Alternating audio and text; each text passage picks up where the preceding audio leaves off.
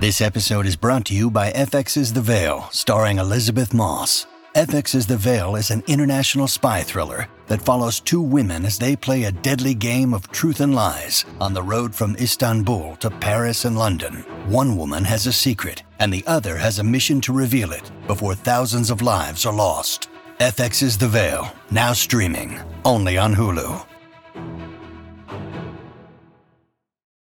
This episode is brought to you by Saks.com. At Saks.com, it's easy to find your new vibe. Dive into the Western trend with gold cowboy boots from Staud, or go full 90s throwback with platforms from Prada. You can shop for everything on your agenda, whether it's a breezy Zimmermann dress for a garden party or a bright Chloe blazer for brunch. Find inspiration for your new vibe every day at Saks.com. Look, Bumble knows you're exhausted by dating. All the must not take yourself too seriously and 6 1 since that matters. And what do I even say other than hey? well, that's why they're introducing an all new Bumble with exciting features to make compatibility easier, starting the chat better, and dating safer. They've changed, so you don't have to. Download the new Bumble now. When you need mealtime inspiration, it's worth shopping Kroger, where you'll find over 30,000 mouthwatering choices that excite your inner foodie. And no matter what tasty choice you make, you'll enjoy our everyday low prices, plus extra ways to save, like digital coupons worth over $600 each week. You can also save up to $1 off per gallon at the pump with fuel points. More savings and more inspiring flavors make shopping Kroger worth it every time. Kroger, fresh for everyone. Fuel restrictions apply.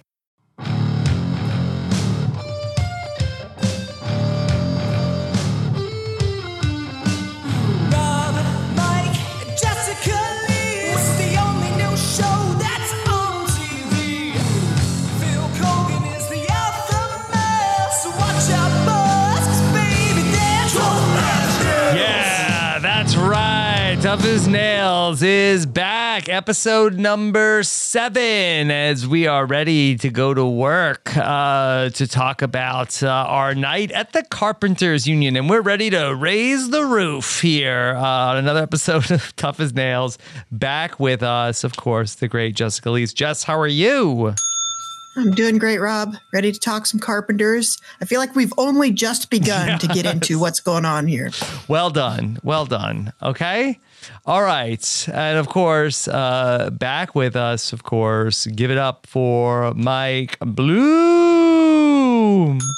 Why do birds suddenly appear Yes. every time you're near? It's because I bump my head on the sprinkler trying to put a tile in. Mm. I fell I fell off the ladder. yes.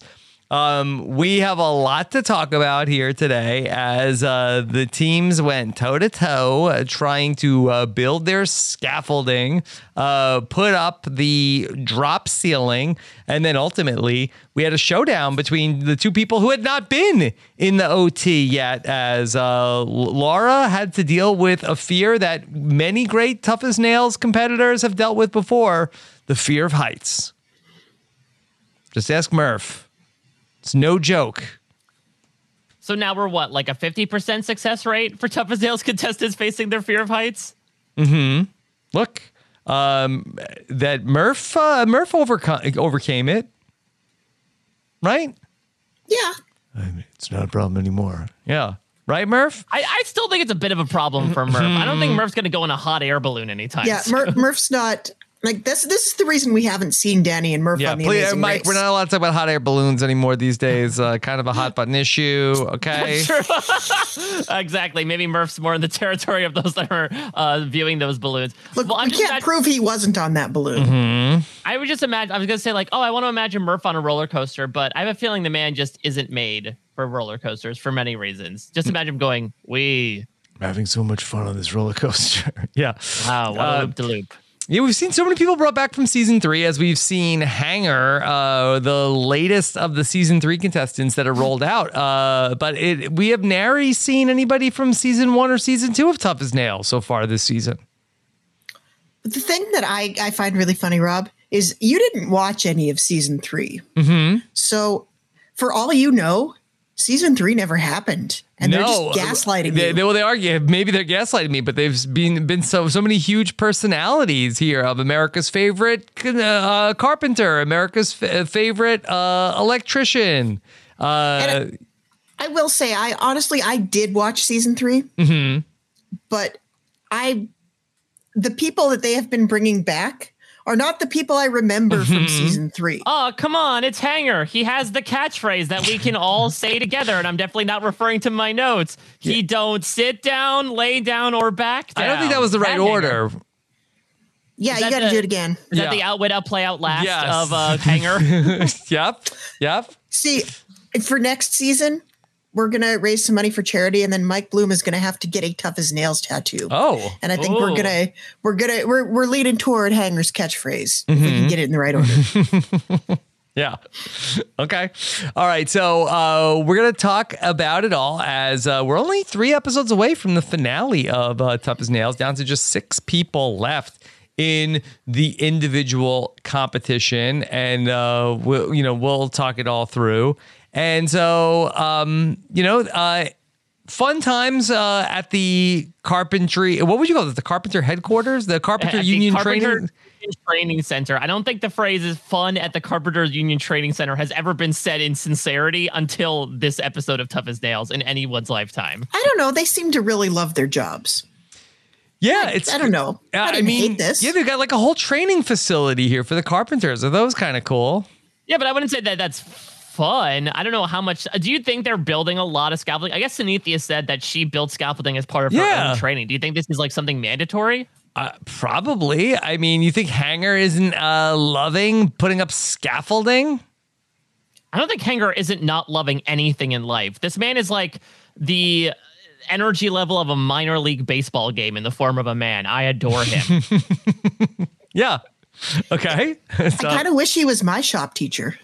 yeah. Now he's teaching uh, wood shop. So yeah. yeah. Like where was this guy in my in my middle school? I would have loved to have a guy instead of like the the, you know, kind of very mild mannered man who allowed me to cut my fingernail to the bone Right. on a belt sander when I was in Jess, seventh grade. traditionally, yeah, isn't the woodshop teacher like notoriously like uh the the most like dour and like uh you know unhappy potentially uh you know um we don't want to even speculate on uh maybe like uh with uh what substances having in the entire faculty Well, it depends on what he self medicates with, because I think your shop, your average shop teacher is either like completely, completely burned out from having to save children from maiming themselves on a daily basis, or they just DGAF.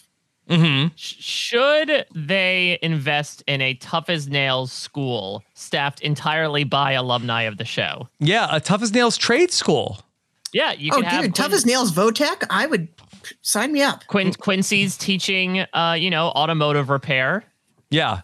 Is, is this the long game for Phil of that uh, open up the toughest nails trade school? I mean, uh, that we're, we're gonna like make uh, getting into the trade. I mean, it's basically the mission statement of the show. Yeah, tough as mean- nails trade school. It could be called Tance. Yeah. Okay. All right. So um, maybe that's you know we do enough seasons, get all of the faculty, is all the alumni from the show, starting with Hanger. You know. I mean, we're trying to get people into the trades. It's not the worst idea. Yeah, this is pretty good. Um, okay, well, let's uh, talk a little bit about the battle between the Savage Crew and the Dirty Hands. Uh, Jake was still riding high from last week, Jess, when uh, George put him and Alima into the uh, tried to eliminate him. Tried to eliminate him. eliminate him, yeah. Uh, couldn't do it. Nope, he's still he's still with us. Yeah, he's still going. yeah. Um, and so, all right, we pull into the Carpenters Union Trading Center. Uh, this is where Sergio uh, got the skills to pay the bills, Mike. Well, the bill collectors came back this week and said uh, the check bounced. Check bounced. Maybe you, maybe you should look into alternate sources. I mean, I, like the bottom line for me, this episode was this team challenge, and I have to turn to the expert of the term. Jess, is this like one of the biggest five holes to ever exist in competitive reality television? You know, it, it, it wasn't a good look. Mm-hmm. They, they had how many carpenters? Like the team is literally half carpenter. Well, did either of you get like a clear explanation of like why did Dirty Hands lose? I don't know. I think it's Savage Crew just made more mistakes but did it faster. And I Like- guess this uh, this this thing where they were slightly off, where they had to jam the crossbars in, was enough for them to lose by about five seconds. I don't know. It was like Dirty Hands was winning, and then they weren't. I mean, that's podcast over. I mean, I, I don't know. I, I feel like I missed something. it, it really it's always hard to break down and i always go back and i watch these a couple of times to try to suss this out because that's essentially what the podcast is but i think it really did just come down to they made a bad mistake that they couldn't quite come back from Mm-hmm. Yeah. Yeah, I guess the issue was all the way down to that first step, right? Where they are lining up these posts at the very bottom. And though they did pass the string test or whatever, uh, the thumbs up from Hanger, it seems like things were slightly misaligned and slight misalignments at the bottom means large misalignments at the top so that they couldn't get the crossbars in on the section. Whereas Savage Crew took a longer time getting things set up on the bottom, but it seems like once they did, they had little to no problems outside of Laura having to briefly conquer her fear to Surge, not Sergio, past Dirty Hands and take the win here. Mm-hmm. i mean honestly this task and the next task like just an executive functioning nightmare because it's like you have to do this thing in order for this thing to happen and then if it, this thing is not correct you have to go back and do it again and do it this way and it was it, it is not something i i can really cast aspersions on because everybody did miles better than i would Mm-hmm. Um, we got um, the in the in the first task uh, where we had the team building, the scaffolding. Uh, we got the introduction of Laura has a fear of heights, uh, and Mike, this would be uh, really uh, Chekhov's phobia. I mean, very much so. And I do wonder, you know, these contestants, I would imagine, have to submit any sort of maybe not phobias. This isn't like Amazing Race Canada season four days, but like they're doing psychological evaluation. They would probably know. Hell, Phil asked if everyone had a fear of something, and basically everyone except Alima does. So I do wonder if this is a skosh of, you know, Phil putting on his good TV helmet for a second and being like, you know what? Laura, no matter what, no matter if she's eliminated or not, has to compete in this challenge. We know at least one third of this episode is going to be her facing her fear of heights. I don't know that I love the way Phil was approaching this situation. How so? It was a little bit less um this person is facing their greatest fear and a little bit more you have to do this and nobody is going home tonight until you get it done. Mm-hmm. It was very he was very stern with her. Mm-hmm. Now, I know that she has a fear of heights, um, but I mean, the second level of the scaffolding was I, I- how high would you say they were off the ground?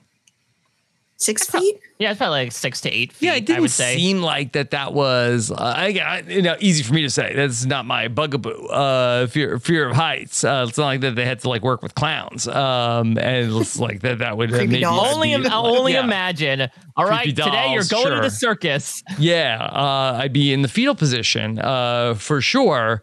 Um, and so the and the second the challenge that she actually lost at didn't really uh, yeah you had to hang the ceiling but it wasn't so much of a heights thing uh, was the reason that she ultimately um, you, you know had had to go into the overtime but I did think the show did a really good job of trying to uh, depict uh, what it was like for Laura. Yeah, I if think I it was, Laura, Yeah. I would be afraid of being shown in slow motion repeatedly. Mm-hmm. because I feel like every shot of Laura, she was like, they slowed down the camera every time it landed on her Mm-hmm. in order to increase the drama. And at one point, I think the first time they did this, it stuck out because there wasn't any drama yet. no. It was just like, here's Laura, and she's moving very, very slowly. Mm-hmm. Yeah, I think it was probably maybe to your point, Rob, to simulate a bit of like the vertigo aspect of it. I think it's less so even about the height and more so like the instability of being up high, where you don't have the concrete earth beneath you. Your legs tend to shake a little bit. And so maybe that physical manifestation was more so the issue. Definitely was obviously with the ladder, which was by far the highest that she had to go. But yeah, I mean, I would say I, I actually think the fear of heights was mentioned last week, if I recall correctly, during the team challenge there, uh, because that was when right she didn't want to get up on the ladder to shrink wrap the house, and so that was like the first little seed. Maybe then that Phil was like, "Ooh, methinks I shall hatch a plan." Change of plans, folks. Tomorrow we're going to the Carpentry Trade Guild. I've got a thing up my sleeve. hmm Yeah. I mean, and we're joking, but like, there's no way they're changing challenges around to try to like uh, create these situations. No, Nobody knows better than the three of us how much work and advanced planning goes into every tough as nails challenge. Right. I mean, these things are figured out way ahead of time, and so uh, I have to imagine like uh, they didn't, uh, you know, didn't think that this was going to be uh, a thing, and and and certainly couldn't plan planned an overtime that was going to really be able to, uh, you know, force Laura to uh, face her fears in that challenge. They may not have thought it was going to be a thing, but they were kind of secretly in their deepest, darkest soul hoping it would be a thing. yeah, because again, every the time they TV. build one. Yeah. Every time they build something like this, they are hoping somebody is afraid of heights. Mm-hmm. Yeah. I mean, uh, this was not even close to like the actual task that Murph had to face uh, his fear of heights of climbing the telephone pole back in season one. Yeah, that one was that one was extra. I think that that'd even that'd give the best of us vertigo. for sure. Um, so we had a comment from Hanger about how uh, hey, Phil have all the challenges this season been this close. Jess, do you think that this is the season of Tough as Nails that has been the most uh, back and forth between the two teams? I think we have no way of knowing that. I think we, I think the show wants us to believe that the challenges are always close. I don't think we ever see, we never see a team just like running roughshod over the other team because this is tough as nails. This is not what that is. Yeah, I mean Uh, this this one yeah. does seem closer than normal though. Going all the way back to the very first uh, team challenge where they were like building the outdoor pagoda and like it came down to dirty hands forgetting the number tile and Savage Crew wins. So I would imagine there's at least a little bit of authenticity here where it actually does seem to be fairly neck and neck. Hell, if Savage Crew lost, I still would have given up to them for like, yeah, you were facing up against a team, half of which were doing this in their daily lives, and you still almost won. That should be like a moral victory. But they get the literal victory here and are able to really snatch victory from the hands of Dirty Hands, who probably thought they had this in the bag from the get go. Do we have a, a sense of who the MVP was uh, for Savage Crew in uh, winning this challenge? It was hard to tell. It, it felt like it was a genuine, felt like it was a genuine team effort. You do see, um, we we do see a couple of moments I think are interesting. We see, um, we see Renee in particular is doing a lot of really helpful work. Mm-hmm. Um, I'm trying to think of who else we Yeah. saw. I don't I don't know if it's been determined yet if Jake's leadership style worked. Yeah, yeah. he's I loud. mean, it did. I guess it didn't not work. Uh, so I guess it, it happened there. But the only thing I really took from Jake's leadership was this one time where he was just like very outright honest and said how much of a pain in the ass. yeah, he assembling said it was a pain were. in the ass. So um, I don't know. They got it done. He's not holding anything back. Um, and then I think we also we also heard that Laura was doing a good job of like of getting things lined up in a way that was helpful for the team. hmm But I I don't know. I, this wasn't this didn't seem like the kind of the kind of task where you live and die by your leadership. Mm-hmm. Some of the tasks, you know, you have the crew boss, and the crew boss making all of the decisions of who does what where has a really big impact on it. I didn't get that impression this time. Okay. Mike, what's the update on the score here of uh, Savage Crew versus Dirty Hands? Well, as much of a nail biter as it is, one set of nails has grown a bit longer than the other one. Uh, Savage Crew has taken the lead back four to three, and we know the first team to five wins the $60,000 grand prize. So theoretically, this could all get wrapped up like a nice shrink wrapped home next week if Savage Crew is able to win the team challenge. And if that so happens, uh, where they uh, wrap it up in episode number eight, how, how will they use that time? Do they do another team competition episode nine? Yeah, you can still win money in the team competitions. So Yes, to uh to give a bit of the goose away on your beloved season three, Rob. That is what happened. Uh, the team challenge was declared early, where Dirty Hands had already won five, and they still ran the last competition. Okay. Uh, and for Dirty Hands, uh, Jess, you mentioned how it was a five hole. Um, the defeats are starting to mount up, especially for Beth, uh, who has also lost individual challenges now, four in a row. yeah, I thought Beth had a really interesting tactic in the damn van. Um, where she's saying, I don't think we should be patting each other on the back and saying it's okay that we lost anymore. I need us to not be okay with losing so that we can actually win something. And I think for Dirty Hands in particular, it's especially galling because they are, you know, th- two thirds of them are out of the competition at this point. Yeah. Well, it's interesting because I feel like that Tough as Nails is a show that really does take a lot of pride in the moral victories, and it isn't necessarily about the uh, winning or losing. Uh, but here for you know Beth specifically and Dirty Hands says like, hey, we we just these moral victories is not enough. We got to actually uh, get some W's here. and I I kind of like it. Yeah. You know, I I enjoy the fact that last week when we got like a bit of strategy with George, hell, I loved it this week in the individual competition when Jake's like, I'm gonna purposely put these tiles in, not for my own performance necessarily, but to maybe like rattle the other team members. Rattle their I like- Yeah, exactly. Uh, I I like the fact that not, we're not completely getting away from like the feel good spirit that the show is at its core, but at the same time, it doesn't feel like it's that all the time, which is nice. It doesn't feel completely schmaltzy, completely like oh, it's never going to veer into some of the stuff that we are really captivated by in other types of reality competition shows. We talked about this last week that things I think have evolved to a certain state, or at least are beginning to, where like people are kind of explicitly strategic. And here, yeah, we do have something where Brett's like, maybe we do need some tough love. As much as we love each other and as close as things are, like, I don't know, maybe we should stop commending ourselves for doing a good job and not winning when we don't win.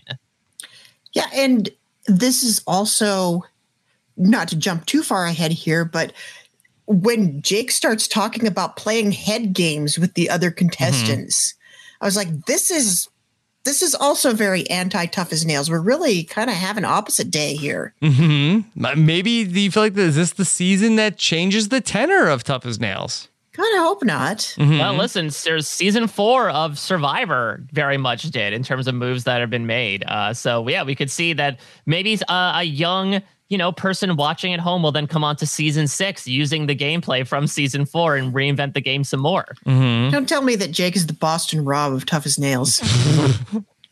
Uh, another construction worker. Yeah, there you go. Yeah. it's true. This episode is brought to you by Saks.com. At Saks.com, it's easy to find your new vibe. Dive into the Western trend with gold cowboy boots from Staud, or go full 90s throwback with platforms from Prada. You can shop for everything on your agenda, whether it's a breezy Zimmermann dress for a garden party or a bright Chloe blazer for brunch. Find inspiration for your new vibe every day at Saks.com. Okay, round two. Name something that's not boring. Laundry? Ooh, a book club. Computer solitaire, huh? Ah, sorry, we were looking for Chumba Casino. That's right. ChumbaCasino.com has over 100 casino style games. Join today and play for free for your chance to redeem some serious prizes. ChumbaCasino.com. No purchase necessary. Void prohibited by law. 18 plus terms and conditions apply. See website for details. Let's talk about the individual part of uh, this week's show. Okay. Uh, so it's individual day, uh, driving in. Okay. Um, Laura mentions how she's only one of only seven left in the individual competition. Uh, little did she know uh, she would be the next person to be out. Um, And so uh, you're in Hanger's house again today. Uh, you're going to be putting in this ceiling. Uh, again, we highlighted only Laura and Laren haven't been to the OT as they are both going to, again, foreshadowing. I mean, they probably are now cursing Phil Keoghan for jinxing them before the competition even started. Mm-hmm. Yeah, they're also. I mean, I part of. I think this is cause and effect here, but we also Laura and Laren are the two players that we have seen the least of up to this point. Like we really know the least about them. They don't really pop on the screen until this episode. Mm-hmm. And Laren's still big question mark there. yeah, at least Laura got got to have a fear of heights. Yeah, yeah, Laren, what are you afraid of? Mm-hmm. We'll find out next week. Mm-hmm. Yeah. Okay. So He's afraid of garbage. That's what we're going to find out next. I hate trash. I'm OCD. Mhm. This is my nightmare. Okay. Um, so they're going to build your scaffolding, hang your drop ceiling. Uh, you got to leave room for the fire extinguisher. You got to also uh, leave room for the little uh, HVAC vent. Hanger. Yeah, Rob, I, I know that your your house was constructed. I'm assuming you did a similar thing in constructing the studio, considering this is uh, acoustic, I believe, Mhm. tiles that they were putting in. Yeah, unfortunately, yeah, we I didn't do a drop ceiling in here. wasn't real. I wasn't given that option. Just have a normal ceiling, uh, and the construction workers did not uh, ask for my help uh, at any point. But did they dance when you asked them to get down? No, no, they I, and I don't know. They I I got the sense that they did lay down a lot uh, based on how long things took. They seem to also sit down, uh, and and something that they often back down anytime there was any sort of like interruption in the supply chain. So that they But at least we we know they didn't put the tiles up in the wrong order and have to go back and do it again. hmm yeah. Um, they they actually did uh, put the tiles up in the kitchen the wrong way and had to uh, take them down uh, and and do that again. But that's another story. That's for another. What are we learning from this? It's okay to rent for the rest of your life. Yeah, yeah. Apparently, uh, it was very hard to find workers uh, to do work in 2020. Well, so maybe hell. we can get that trade school started sooner than later. I know three that you could have hired. hmm You know what? Tough as Nails has a lot of affection for the three of us. Yes. Maybe, maybe like us talking up their show in return, we can bring the cast of Tough as Nails and they can build houses for all of us. hmm Yeah. I can fix all the things that the workers did wrong in your house first. That would be great. That would be great. Uh, honestly, like uh, like getting one of those like pre-made like shipping containers, uh, like wouldn't have been so bad. Even if the shrink wrap job was subpar. That's fine. I don't care about the shrink wrap. It's, uh, you throw that all out. Okay. All right. So uh, work on the scaffolding, and then Hanger is going to come in, and Hanger is going to judge not just your tiles, but also your workspace. Jess, you better be clean. I mean that that's kind of part and parcel with every one of these challenges. Mm-hmm. It's like keep a clean workspace. Yeah, that was what we saw with the the squid, right? It was like Sergio, that's squid. That's no good. It can't show up on grocery stores. You have to clean it up before you can proceed further. Like they really are instituting the national park rule, right? Of like this work site should be cleaner than when we started the challenge. Well, look, these venues are doing them a favor by letting them film there. Mhm. The least you can do is You gotta clean not up. mess it all up. Yeah. yeah. Do we have like as a uh, David Bloomberg esque uh, rule book for tough as nails in terms of like what's the right strategy? Like, uh, should you be cleaning up as you go, or or just do pull an Ellery and just make a big mess? I mean, I think Phil says it best. It's it really depends on what your background is. Like, what are you? What are you typically doing in your job? That's probably how you're going to approach whatever job you're given. Mm-hmm. Yeah. And I think we learned, I think we're learning from Tough as Nails. I think almost always the rule is if there's a lot of really easy work that you can do very quickly and some very finessing work that is more complicated, like get the complicated stuff out of the way and then knock Right. out the easy stuff. Yeah, I think that's a really good point, Jess. Uh, that I feel like that that is part of the philosophy of tough as nails, and I feel like that in a lot of like the uh, productivity uh, s- stuff that I've read over the years. Uh, like there's a famous book about you know uh, like uh, uh, eat a frog, I think is the name of it, and if you have to eat a frog. every single day, make that the first thing that you do. Uh, because everything else you do by comparison is uh, going to be easier once you eat the frog. If you say, "Hey, I'm going to like put the eating the frog a- as far into my day as possible," uh, that's going to be a much harder uh, day for you than if you were to just uh, wake up in the morning, eat the frog first thing. I have so many questions. Yeah. Is this a live frog? Um. So uh, I don't know if it's live or not. Bri- It's a book by Brian Tracy. Eat that frog. Uh, Twenty one great ways oh yeah, to I stop recognize him from his mugshot. Yeah, he's, uh, Yeah. Was, was he That's- charged with animal cruelty? yeah, that psychopath who wrote about eating frogs every day. Look, I, I've eaten frog. Yeah. It's, you know, that's not an uncommon thing to eat. I don't know why he's so upset about it. There's a lot of worse things in my life that I've eaten. Mm-hmm. Yeah. Like call it eat a water chestnut and then we'll talk. Oh, water chestnuts hard to eat. They're the worst. Oh my god. oh, Um, that's like your maggot cheese. That's your fear. Yeah, that's my that's my maggot cheese. but I do feel like that this comes up a lot on Tough as Nails. Of you know, okay, do do you do the simple thing first or do do the hard part first? Uh, and you know, always you know, do the hard part first. to a certain extent though because we see here with Laren and we've seen it before with someone like Sergio uh at the last episode when he got eliminated like some people do take the strategy of like okay let me get the complicated stuff done first and work at like a moderate pace rather than trying to blitz through gas myself out but we have seen sometimes that doesn't work yes, there might be Laren's Gallant who is sitting there precisely cutting the tiles all nice before he ends up putting them in, and Goofus in Ellery who is just like throwing things around and putting tiles up. Goofus is the victor in this case. Goofus finishes but second. That um that's just in terms of like clean workspace. Um, that Ellery did say that okay, I had a cousin that hu- that hung tile, and he said that the trick was do the perimeter first. So uh, Ellery did have the strategy of like doing the harder part, which was like the uh, perimeter first. I'm not sure if um, Laren wa- like I, I know he was cut everything first, but I'm not sure uh, where he started putting in his tiles. Yeah, and he started. They showed one of those progress bars, like how far everybody was Oh, along. did Yes. you see that by the way? The typo that was on it. What was the typo? There was a typo. Yes, it said Jack instead of Jake. Oh, good Oh. catch, Mike. Sorry, Well I didn't, didn't want to uh, issue a correction next week on behalf of uh, Phil and Louise Keoghan. But yeah, I noticed that. I was like, wait, is there a Jack in this competition I wasn't aware of? I know Laren works with Jacks, but I mean, granted, Mike, we we saw a screener. We didn't watch it mm. live. In fact, it's airing as we are speaking, I believe. So they might have fixed it in post. Who knows? Probably, probably But- fixed. But Yeah. anyway, you were saying about the progress report. Yeah, I mean, I don't think this was an error. Like they showed some people were like three quarters of the way done, and Laren's space was completely blank. he was So cutting. I don't know.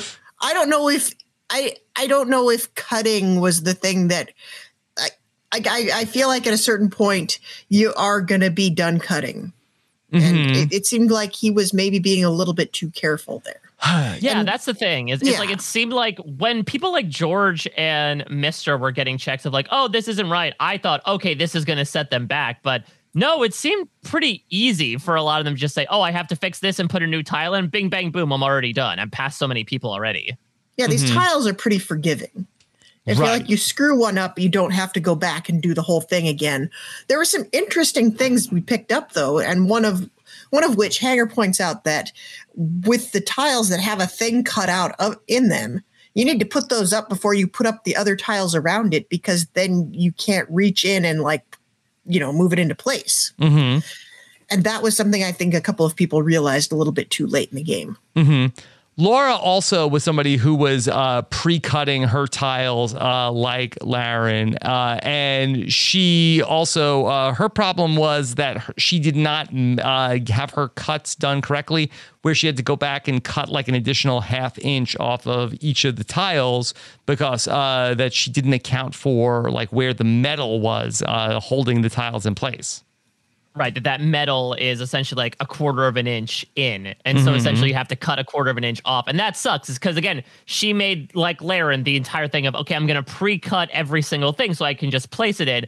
Well, if you're wrong for every single tile, then you have to go back and do it. So I think unlike the team challenge, you got a very big sense as to why the two people who lost did the way that they did, and also why the people that won did the way that they did. Again, say what you want to about you know Ellery having a tough time putting the scaffolding together, but he knew his way around this. And George continues to be George. He had his rare misstep last week, but other otherwise, this dude has just been flying through the competition, and this week was no different. Well, George is so up and down. You know, he had like the the down challenge last week. You know, he he had the ups of that he had the advantage, uh, and then got uh, hoisted by his own petard, uh, and then ended up in the OT. Don't worry, Laura, you're in a five point petard while you're up on the ladder. You won't fall. Yeah, and then uh, touched bottom.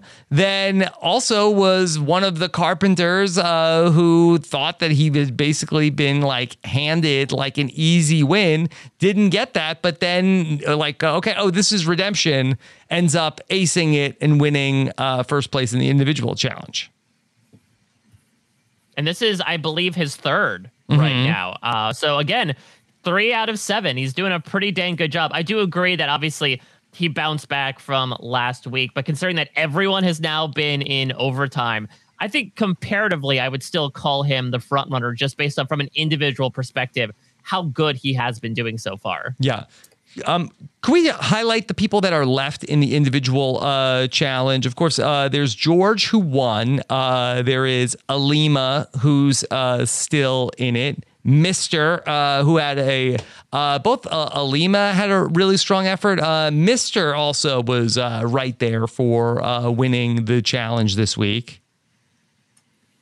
Yeah, Mister had a good good showing this week. hmm Mister, who uh, is a little bit more like uh, just going for speed. I feel like he's the guy who's just like, okay, I'm just going to try to do this like as fast as I can. He's not really uh, often going for precision with the way he attacks things. Uh, he's just like looking for whatever's the fastest way that he can do the task. Uh, and uh, it has usually worked well for Mister. Uh, Ellery is a little bit of a dark horse, uh, but is still in there in the individual portion of the competition. Uh, ultimately, he had the messiest workspace, Jess, and Phil seems to think that firefighters uh, have very messy work areas because uh, they're just worried about coming in and putting out the fire. Well, I mean, that's what you do when you're fighting a fire. You're like smashing your way through things, you're kicking things over, you're just trying to get in and out as quick as possible. Yeah, it it's- makes it's- perfect sense. Yeah, it's safe to say firefighters have the messiest workspace because it is entirely on fire at all Hmm. times. That's their workspace. Yeah. Yeah. I mean, they're, but they're not exactly like the hose is not cleaning it up. hmm Yeah. The hose is, if anything, making it Uh, that's- messier. you know what? Uh, I can put out the fire, but this window really needs a washing. If I'm just gonna do an old one-two-er with the hose, Yeah, I'll, I'll. I'll get this car too while I'm at it. Mhm. Um, Mike, what do you think about Ellery's makeshift workstation cleanup of using the tile? I adored it. I love it. I, I love Ellery is, you know, it's it's tough because he hasn't won any challenges left. I believe he's the only person left of the oh, Mister hasn't won any uh, individual challenges either. But you know, Ellery goes from being in the first overtime to like doing pretty well here. He's going to place in the top two, I believe, for the third week in a row here. Uh, so he's been doing like consistently well. And I think, again, it speaks to what we spoke about with Murph, right? Which is like that military discipline, that idea that even when you're out of your comfort zone, to just like keep your progress looking forward, maybe not at your workspace, but uh, just focusing on the task at hand and trying the best that you can. And like we've spoken about with Mister, his unique style has kept him in the competition to this point. I was happily surprised to see him in the top two, mostly because as they talk about, like, this was a moral victory for Dirty Hands, a literal victory for George, but a moral victory considering that for the first time, I think ever, maybe, uh, that a Dirty Hands person will not be in the bottom two and will not be going to overtime. hmm Okay. Uh, for the first time in forever uh, for Dirty Hands. Yeah, Laura was frozen up on that ladder later. well, he's Mr. Freeze. Yeah. Okay. Um, and then Jake is still in the individual competition. Yep. Not Jack. I mean, I guess he guess he got in everybody's heads. Mhm, yeah, it is. I, I love it. I, I love Jake's energy that he's bringing because again, it is so different. And again, I still have no clue whether or not it's actually working. I guess it's working for him. Like he won one of these competitions. He was able to. He won two actually. He's won two challenges. He got his way out of overtime when his back was against the wall, like we saw last week. They really highlighted like his very unique communication style, and I like him as sort of an indicator of how everyone has different ways of working and it's less so about like chastising those for working in the way that they do and more so about like as a team leader trying to incorporate that into your own work style to accommodate for that rather than disparage it hmm Okay, and then Laren, uh, that he ultimately is going to come through the OT, and he will uh, go ahead and still be part of the individual competition coming up next week. Uh, but Laren and Laura are going to face off in the OT, and uh, this was, you know, definitely an interesting battle. Uh, really uh, highlighted by Laura's concern about her fear of heights. Uh, just was this great drama to see Laura battle her inner demons. Well, again, it was it was a little hard to watch. And you know, we are no strangers to watching people confront their fears, especially their fears of heights. Mm-hmm. I feel like we see this happen three or four times per amazing race season. Mm-hmm. and it doesn't get easier to watch but it was it was interesting i think i called out phil a little bit earlier in this podcast for being a little stern with her and like kind of telling her to rub some dirt on it and keep going i feel like he's probably responding to what she individually needed in that moment like some people Yeah. need that kind of pep talk other people need to be coddled a little bit i certainly like coddle the hell out of me in that situation Yeah. Um, and despite what Beth had to say about uh, no moral victories anymore, uh, Mike, that it was seemingly a moral victory for Laura as she fell uh, very far behind Laren. And the only way to catch up was to jump down. And, you know, Laura, she flew. Mike, I got to make a reference, and I know you're gonna. I know you're gonna understand this reference. go ahead The Bluey episode with the obstacle course. oh yes absolutely gotta shave some time off You gotta cut some corners. Mm-hmm. But Laren was uh, banded at the end, just snatching Laura and throwing her behind him. Uh, yeah. So, yeah, it, it was like you said, a bit of like a hey, and she talks about this as she clocks out, right? Like, hey, I didn't win at the end of the day, but like, hey, I was able to conquer my fear of heights, or at least I don't know, brush up against it. That's pretty good. The challenge itself seemed one of those things that was simple at the outset, but incredibly complicated, especially as the outline, as you actually had to climb with the pieces, like you having to climb with your dominant hand, hold wi- and nail with your dominant hand, and then maybe hold on to parts of it with your dominant hand. Like it was giving one particular side a workout and leave it to Laren to, you know, be able to find the way to not put that much strain on it. And I will say for a season that has had a lot of neck and neck finishes, it was unfortunately a bit of a blowout. A little bit of a Laura. I- blowout in the OT, I'm not yeah. sure how many rungs she was behind by the time Laren got all 15 in, but it was considerably ahead. Okay. And so Laura ultimately uh, punches out, uh, leaving Alima as the only woman who is uh, still alive in the individual competition against uh, five men. So if there's going to be our second tough as nails woman winner, uh, Alima is going to have to uh, run the table here. I'm gonna at least need her to make the finals at this point. I think she. Well, d- do you mean final, like the final three, like Yes. run through the brutal obstacle course? There's a chance. I think she'll make the finale, uh, the final, like the final four. I think she'll make it to that final elimination. Otherwise, I'm not. Well- I'm not sure. So let's just compare her to the field uh, because I think she actually has a pretty good shot there. Uh, because I think that um, of the final six, with all due respect to Ellery, um, like I feel like uh, that uh, that you know he's on the brink of uh, you know going into. I mean, we saw. Uh, Laren ultimately, you know, could be very vulnerable for uh, an elimination as well. Uh, Jake has been, you know, hot and cold. Um, you know, and uh, you know, we've seen George, uh, you know, be be up and down. Uh, Mister, I think, is uh, a real competitor too. But Alima, I think, has been uh, one of the standouts of this final six. Yeah, she's been top three in a lot of these challenges. Mm-hmm. So, Yeah. I mean, she's got a shot at it.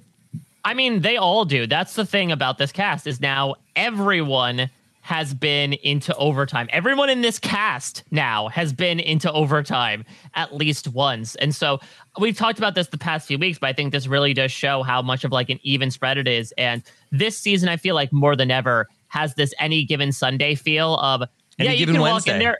Yeah, and it, it might just Bill not Simmons. be yeah, it might just not be your day. And then you're gonna find yourself in the bottom and you may find yourself going home. We saw that happen with Laura. She was this she was like incredibly competent and stable the entire season, runs into a day where she has to face her fear of heights and then gets eliminated almost because of it. And it just goes to show how maybe someone like Alima, like you said, these people like Jake, like Laren, like Ellery, like Mr., like George, even who have all had good days and bad days, might run into a bad day and get eliminated and put her in the final. There's also a chance Alima herself could have a bad day. She is definitely getting the most emotional content. I Mhm. think that is what I'm really fixating on is that, like, you know, part of it is because she does have this incredibly tragic story about her brother's loss and the fact that this was Yeah. the anniversary of it and the fact that she's a single mom. But I do feel like out of even all 12 competitors, I feel like we know the most about her personal life. Yeah. She's got the PSB. hmm Personal story bump for sure. Okay. Where are the contestants headed next? I don't know, an alley? A vacant lot. That's what it looks like. Uh, one of the tasks is they have to like clean up, you know, a bunch of debris from No. some sort of area. I think uh, another Not challenge. good for about- Ellery. Yeah, except, well, or this could be the best thing for him. He's like, Mhm. I've, I Torch brush stuff aside with a tile. You know what I can do? I can turn anything into a broom. I, I think I saw something with like them also, I don't know, cleaning up a garden or something for the team challenge. I wasn't entirely sure. But Phil said, right, his clue was it's a little cleanup action next time. Okay. So I, I, Good, I clean didn't- fun. Yeah, I didn't understand last time when he said that we're about to get schooled. I did not assume that we are go- we were going to the carpentry. You go to the carpentry academy. school. Yeah, that's right. Yeah, Okay. I thought it was going to be a little more shop teacher oriented. Well, that was Hanger not there, Jess? I mean, yeah, I that was the surprise education content, I guess. I, I I assumed we'd be like installing like kindergartner sized urinals or something. Mm-hmm. Yep. Okay. So that's gonna be next time on uh, Tough as Nails. Anything else about episode seven that we want to highlight while we're here? No, I mean you pointed it out, but because they're going to put episodes nine and ten together, assumingly, and because you know Survivor forty four is on the horizon, but a few weeks away. This was the anti penultimate week of Tough as Nails season four. Can't believe it's it's already almost. yeah, I didn't here. even know that they were putting nine and ten together. God, anti penultimate feels like a word that you get in New York Times spelling bee, and you feel very proud of yourself. Mm-hmm. Yeah. Could you use it in a sentence? Uh, t- I might just did. This week Tough is the nails. anti penultimate Yeah. episode of Tough as Nails season four. Okay. Um, there you go. All right. Um, Jess, I know this week you, uh, much like Mike Bloom before you, uh, was uh, were, were the subject of uh, the latest Pod Friends uh, conversation. Yeah, that's right. I did a I did a Pod Friends episode, and I had to say, Matt Scott is a treasure. Yeah. Love Oh, yeah. talking to that guy. Mm-hmm. I could have talked to him all day. He was really fun. And it's a fun episode. So check that one out. And if you or if you'd rather, you can check out the one if you're not caught up, go go listen to Mike's. Mike's was way better. No, Jess's. I'm I'm halfway through Jess's right now, and it is really fantastic. And I think your your You story could and a lot of any order. yes, it's like kaleidoscope Yes, It's true. Mhm. with half as much bank robbing. Okay. Well, I don't know. You haven't listened to the whole episode yet. no Mike. spoilers. That's true. I No didn't get to the ending. I haven't seen yet. Yeah. Yep. And then I've got an appointment to hang out with Mr. Bloom tomorrow. We're going to be talking a little Star Trek Picard, getting ready for the new season, which is dropping very soon. And very excited to get caught up again on what happened last season and figure out where we are in the grand scheme of things. And Mhm. who knows? Like it looks like it looks like we're going to basically clean slate. The whole thing. It's going to be Yeah. Wipe completely it new clean like. Ellery with the tile and Right. start all over again. some strange new worlds. Well, let me were. ask you both. Uh, how would Tough as Nails go uh, if it was uh, the crew of Star Trek: The Next Generation uh, competing uh, here on Tough as Nails? Like, uh, you know, the, every each person has like their own trade uh, that they Mm-hmm. are working in. My money's on Data.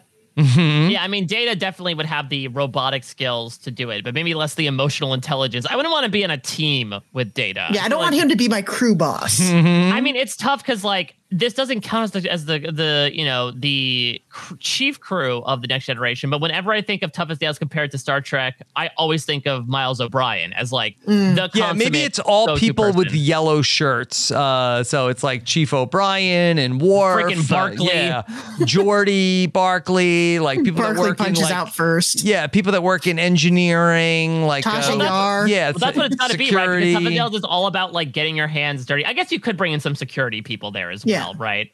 Every, everybody in the yellow shirt. But yeah, I don't. I don't think. Unfortunately, Portier. It's uh, you know uh, not unlike Savage uh, Crew, right?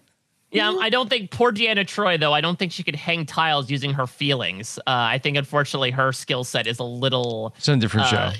I'm sensing that you needed to measure that differently. Mm-hmm. Laura, I'm sensing you're afraid of heights right now. Let me help you. Yeah. Okay. Uh, well, very much looking forward to hearing you both talk about Picard season three. Okay. Mike, what's coming up for you this week besides uh, more talking about the Survivor 44 cast? Well, I was about to say, screw the ante, screw the pen. We're in the ultimate stage, Rob. We have one more cast assessment to talk about. We're talking Ratu coming up at the end of this week. We're going to be listening to the interviews that I did with the contestants in the preseason for the final six members of the cast. And if you're listening to this, there's a good chance I will have already finished my written articles, if not near the end, uh, with the Tika members. I finished that off as well. So by the end of this week, you will need to know basically everything you need to know about these 18 people to do whatever the heck you want to do with them for the rest of February. But those have been a lot of fun. Rob and I have done a couple so far. They've each been like nearly three hours apiece, but they have been very, very fun. This is a really interesting cast. So, going to be getting into that. And then over on post show recaps, uh, we're doing Heroes. I concluded The Legend of Vox Machina. And we got a, a nice, fun turnaround for us Last of Us fans. We're getting two episodes in the course of five days because of the big game. They uh, shuffled it back to air on Friday night. And so I'll be covering that with Grace Leader. And then the next day on Saturday, I'll be doing a mid-season feedback show with great friend of RHAP and former Survivor contestant himself, Owen Knight, who has been watching along, is a big fan of The Last of Us. So I'm going to get his thoughts on it, do a bit of a check-in as to like five episodes out of nine. How are we feeling about the show so far? Maybe take some questions from people. So got a lot, a lot of Last of Us. Five out of nine is in. Yeah, exactly. It's a nice number. Uh, and that's the number of wins that Savage Crew is going to need if they want to take home that $60,000 Mm-hmm. as well. Yeah.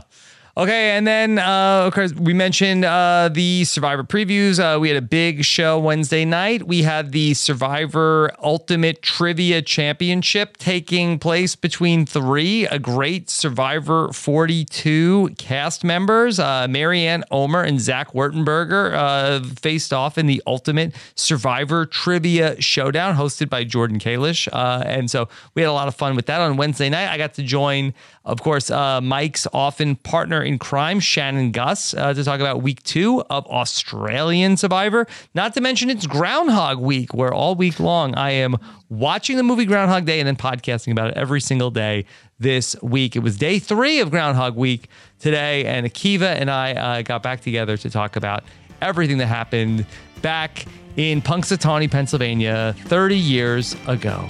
All right. Thank you so much for joining us. We'll be back next week to talk more tough as nails. Have a good one. Bye.